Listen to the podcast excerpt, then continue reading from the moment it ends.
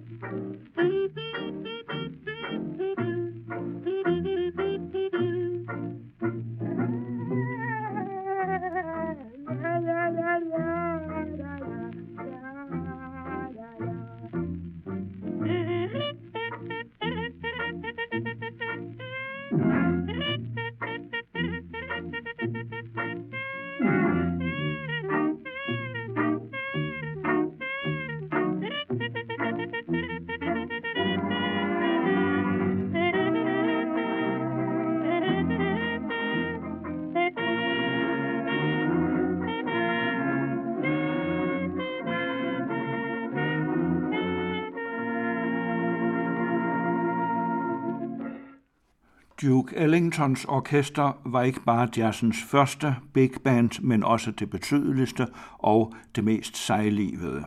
Orkestret blev grundlagt i 1927, og Ellington holdt det kørende frem til sin død i 1974.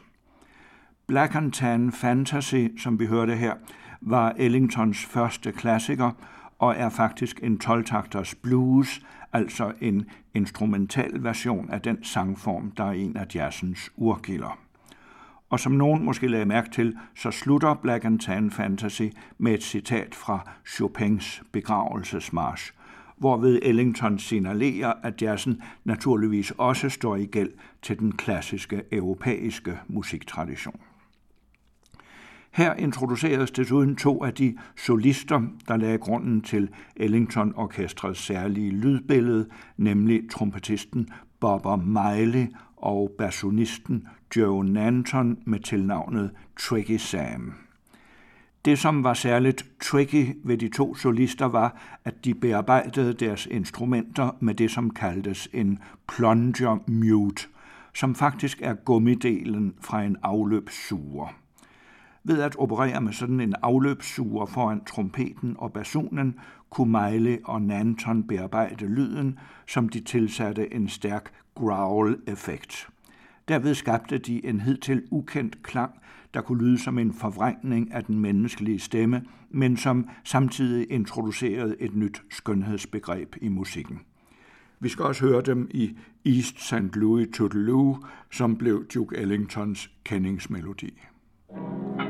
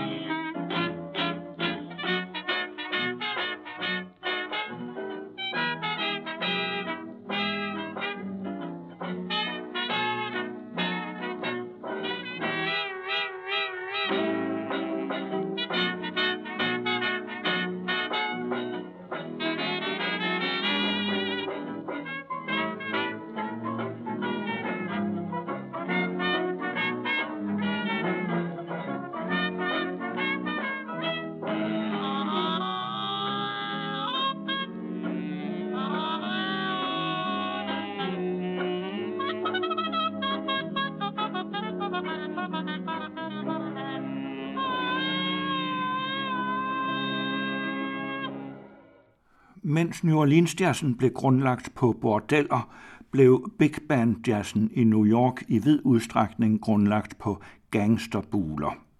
Duke Ellingtons orkester var i 1927-31 husorkester på Cotton Club, som ejedes af den berygtede gangster Oney Madden, der havde overtaget stedet, mens han endnu sad i Sing Sing og afsonede 25 års fængsel for drab. Han havde mange mor på samvittigheden, men blev kun dømt for et enkelt, fordi vidnerne ikke turde melde sig. Da han blev prøveløsladt i 1924, slog han sig på bootlegging, det vil sige illegalt spiritussalg i forbudstiden. Cotton Club blev hans berømteste klub, blandt andet fordi den blev et attraktivt spillested for jazzmusikere men Madden praktiserede samtidig en hård raceadskillelse blandt publikum. På New Yorks førende spillested for sort musik var der ikke adgang for sorte tilhørere. Den tredje betydelige Ellington-komposition fra disse første år er Creole Love Call, hvor han introducerer sangerinden Adelaide Hall. Med sin erotisk ladede, instrumental imiterende sang kurer hun som en mink i løbetid og måler sig med blæserne i originalitet. Det er interessant, at hvor Ellington lader blæserne vokalisere deres instrumenter med growl-effekter, lader han Adelaide Hall instrumentalisere sin stemme. Også Creole Love Call er en blues, men interessant nok synger Adelaide Hall ikke temaet. I stedet kommer hun med et modsvar i lighed med de musikalske traditioner fra Nærekirkens gospel eller bomuldsmarkernes work songs. Hall har selv fortalt, at Ellington tilfældigt hørte, at hun stod og nønnede en modstemme, da melodien blev indøvet. Og på stedet hyrede han hende til at gøre det samme for åben mikrofon. Så tilfældigt kan jazzens stjernestunder opstå.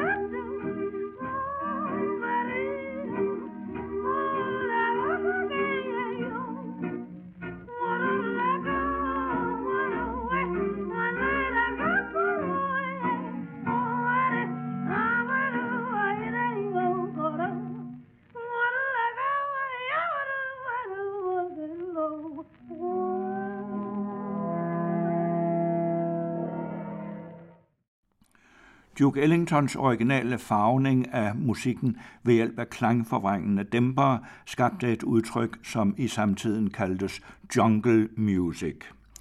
Denne betegnelse menes skabt af George Gershwin, da han besøgte Cotton Club og med ærefrygt lyttede til Ellington.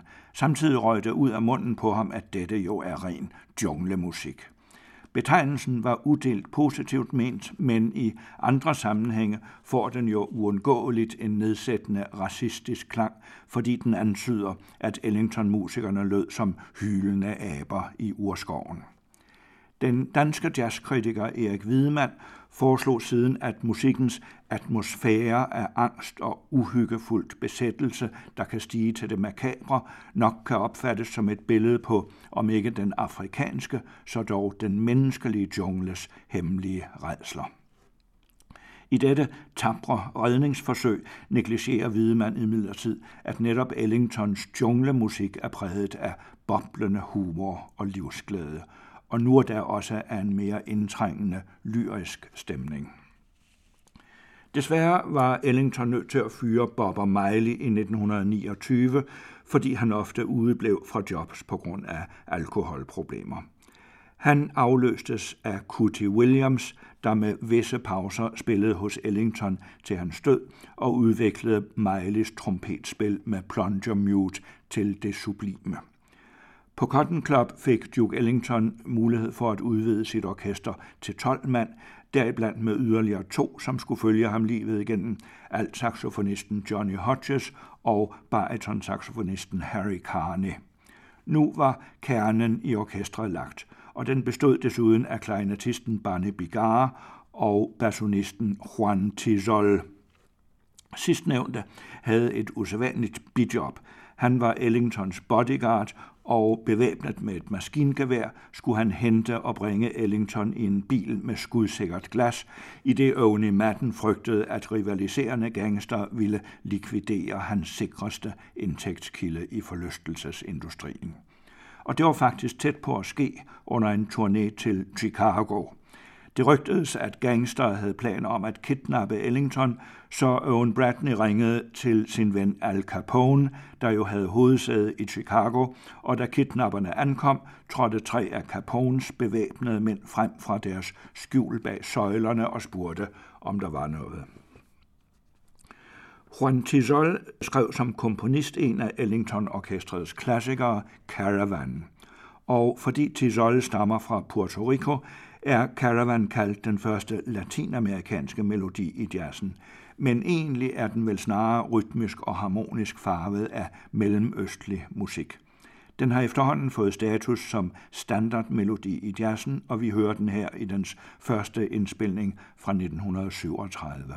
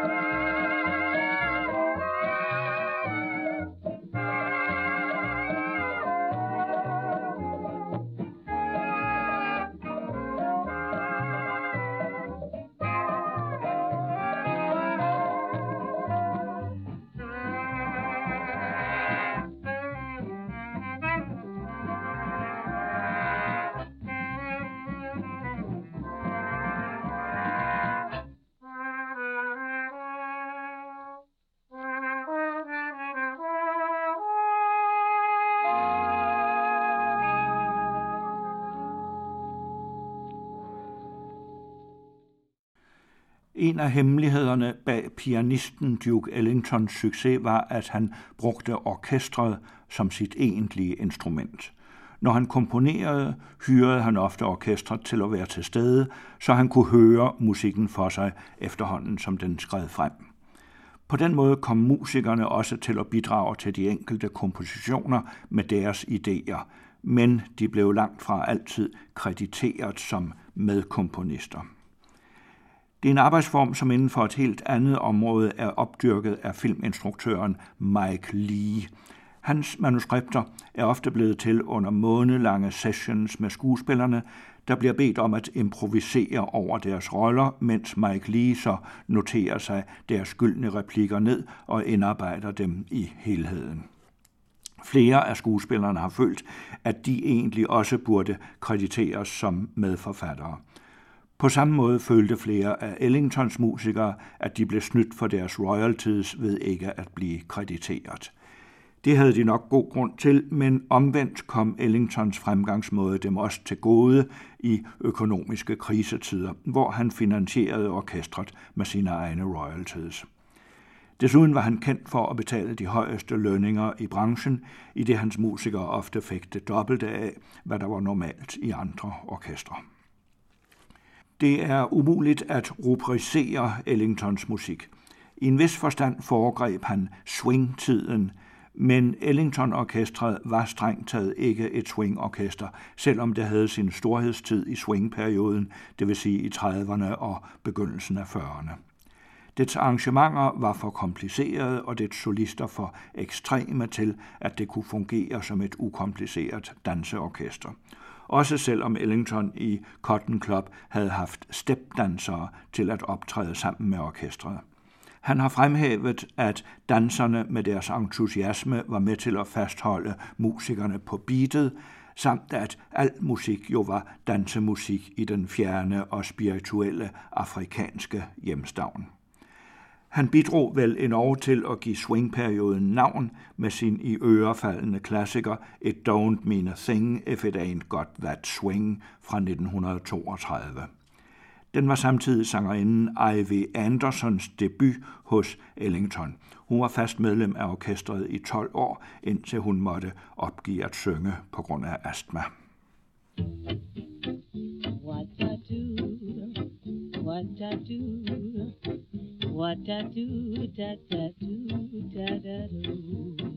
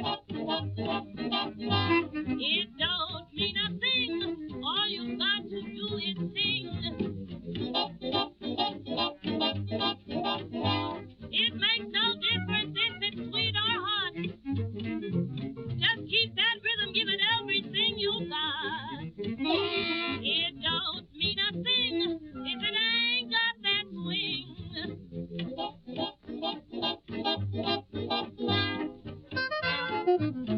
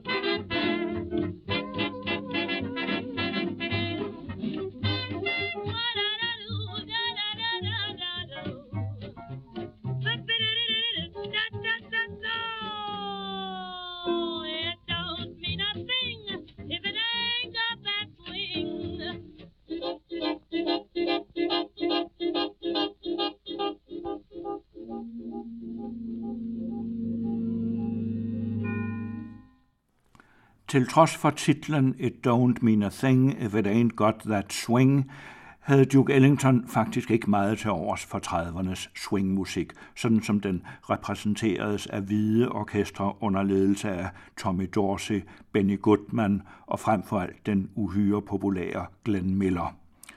Om sit eget orkesters kunstneriske stræben sagde han, Vort mål har altid været at udvikle en autentisk nære-musik, hvor swing kun er et enkelt element. Vi er ikke primært interesseret i at spille jazz eller swing, men i på det musikalske område at skabe et genuint indslag fra vores race. Vores musik har altid til hensigt at være fuldt og helt racebestemt. Disse opsigtsvækkende formuleringer sættes i relief af, at Duke Ellington i begyndelsen af 40'erne skaber de ypperste orkesterværker, jazzen hidtil har kendt. Han bringer sit orkester frem til nye højder, og det er næppe forkert at antage, at det hænger sammen med, at orkestret udvides med tenorsaxofonisten Ben Webster, bassisten Jimmy Blanton og frem for alt arrangøren og komponisten Billy Strayhorn. Strayhorn blev knyttet til orkestret for at aflaste Ellington som arrangør, og han fungerede som Ellingtons højre hånd til sin død i 1967. Billy Strayhorn fik sit store gennembrud med Take the A-Train i 1941, der både er en markant komposition og et afsæt for den nye trompetist Ray Nances solospil. Take the A-Train afløste nu den udtjente East St. Louis Toodaloo som orkestrets kendingsmelodi. Og det i en grad, så der på enhver jazzfans læber breder sig et særligt smil, når man hører Ellington kalde til samling med sine indledende klaverakkorder.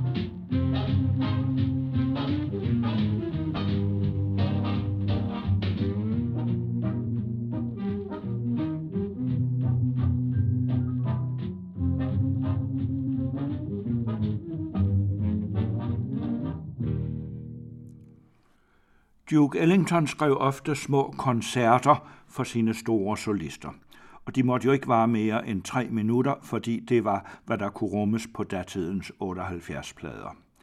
Disse minikoncerter kulminerede i 1940 med Concerto for Cutie for trompetisten Cutie Williams. Hans trompetsolo er indmejslet i arrangementet så statuarisk som en figur hugget i klippevæg. Prisen for dette arkitektoniske mesterværk er til gengæld, at vi må undvære, hvad der jo ellers regnes for noget fuldstændigt afgørende i jazzen, nemlig den improviserede solo. Alt er planlagt på forhånd. Og selvom Ellington er krediteret som eneste ophavsmand til Concerto for Cutie, kan man ikke forestille sig, at Cutie Williams bare har fået arrangementet stukket ud. Det må være skabt i et intimt samarbejde mellem komponist og solist. Og skønt hver eneste tone altså ligger fast, kan kompositionen alligevel ikke spilles af et andet orkester og en anden solist, uden at det ændrer fundamentalt karakter. Det kan være vanskeligt for den klassisk uddannede at forstå, at selv et så stramt komponeret musikstykke som Concerto for Cuti egentlig ikke eksisterer på papiret, men kun i udførelsen. Det, som gør koncerten til noget enestående, er, at skønt Cutie Williams ikke har frihed til at improvisere over melodien, er det til gengæld hans opgave at improvisere over den enkelte tone. Der ligger hans frihed og den udnytter han i ritmål. Cutie Williams spiller temaet med plunger mute, altså afløbssuger for trompeten, og udsætter det for hele sit register af fantasifulde klangfarver og vibrato, fra det blidt nedtonede til det furiøse. Derefter følger en ny melodilinje, hvor Cutie Williams spiller på åben trompet, men stadig med sin typiske skævvridning af de enkelte toner, som om de ikke rigtigt vil lade sig presse ud af trompeten.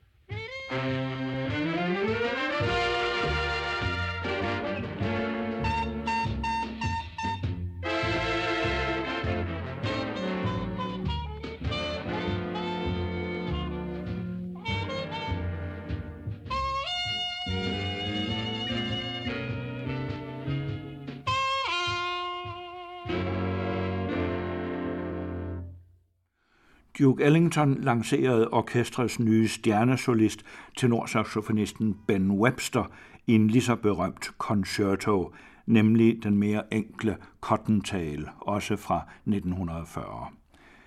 Ben Websters solo er indlysende simpel og arketypisk i sin udvikling mod et crescendo med growl-effekter og kraftigt vibrato. Denne solo blev livet igennem et varemærke for Ben Webster. Også da han siden skabte sig en lysende karriere som selvstændig solist, fik han aldrig lov at slippe Cottontail og gentog med ganske få variationer sin solo fra Ellington-arrangementet. Ben Webster forlod allerede Ellington igen i 1943, fordi Ellington havde svært ved at forlige sig med hans alkoholforbrug, specielt efter at Webster under en uoverensstemmelse havde klippet Ellingtons foretrukne smoking i stumper og stykker. Webster synes til gengæld, at han fik for lidt soloplads og for lidt i løn og da han brokkede sig over det sidste, svarede Ellington med sin altid udsøgte høflighed, der på det mest raffinerede kunne balancere på grænsen til det uforskammede. Ben, I can't afford to pay you what you're worth. Nobody can. Og specielt Ben Websters solo i Cottontail er jo vidderligt ubetalelig. thank you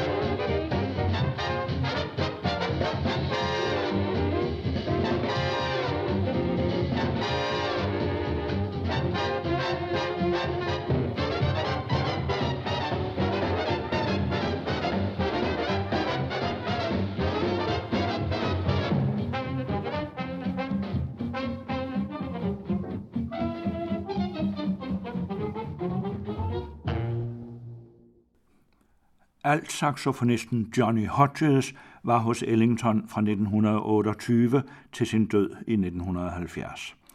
Det er frem for alt Hodges, der har grundlagt alt-saxofonen som jazzinstrument.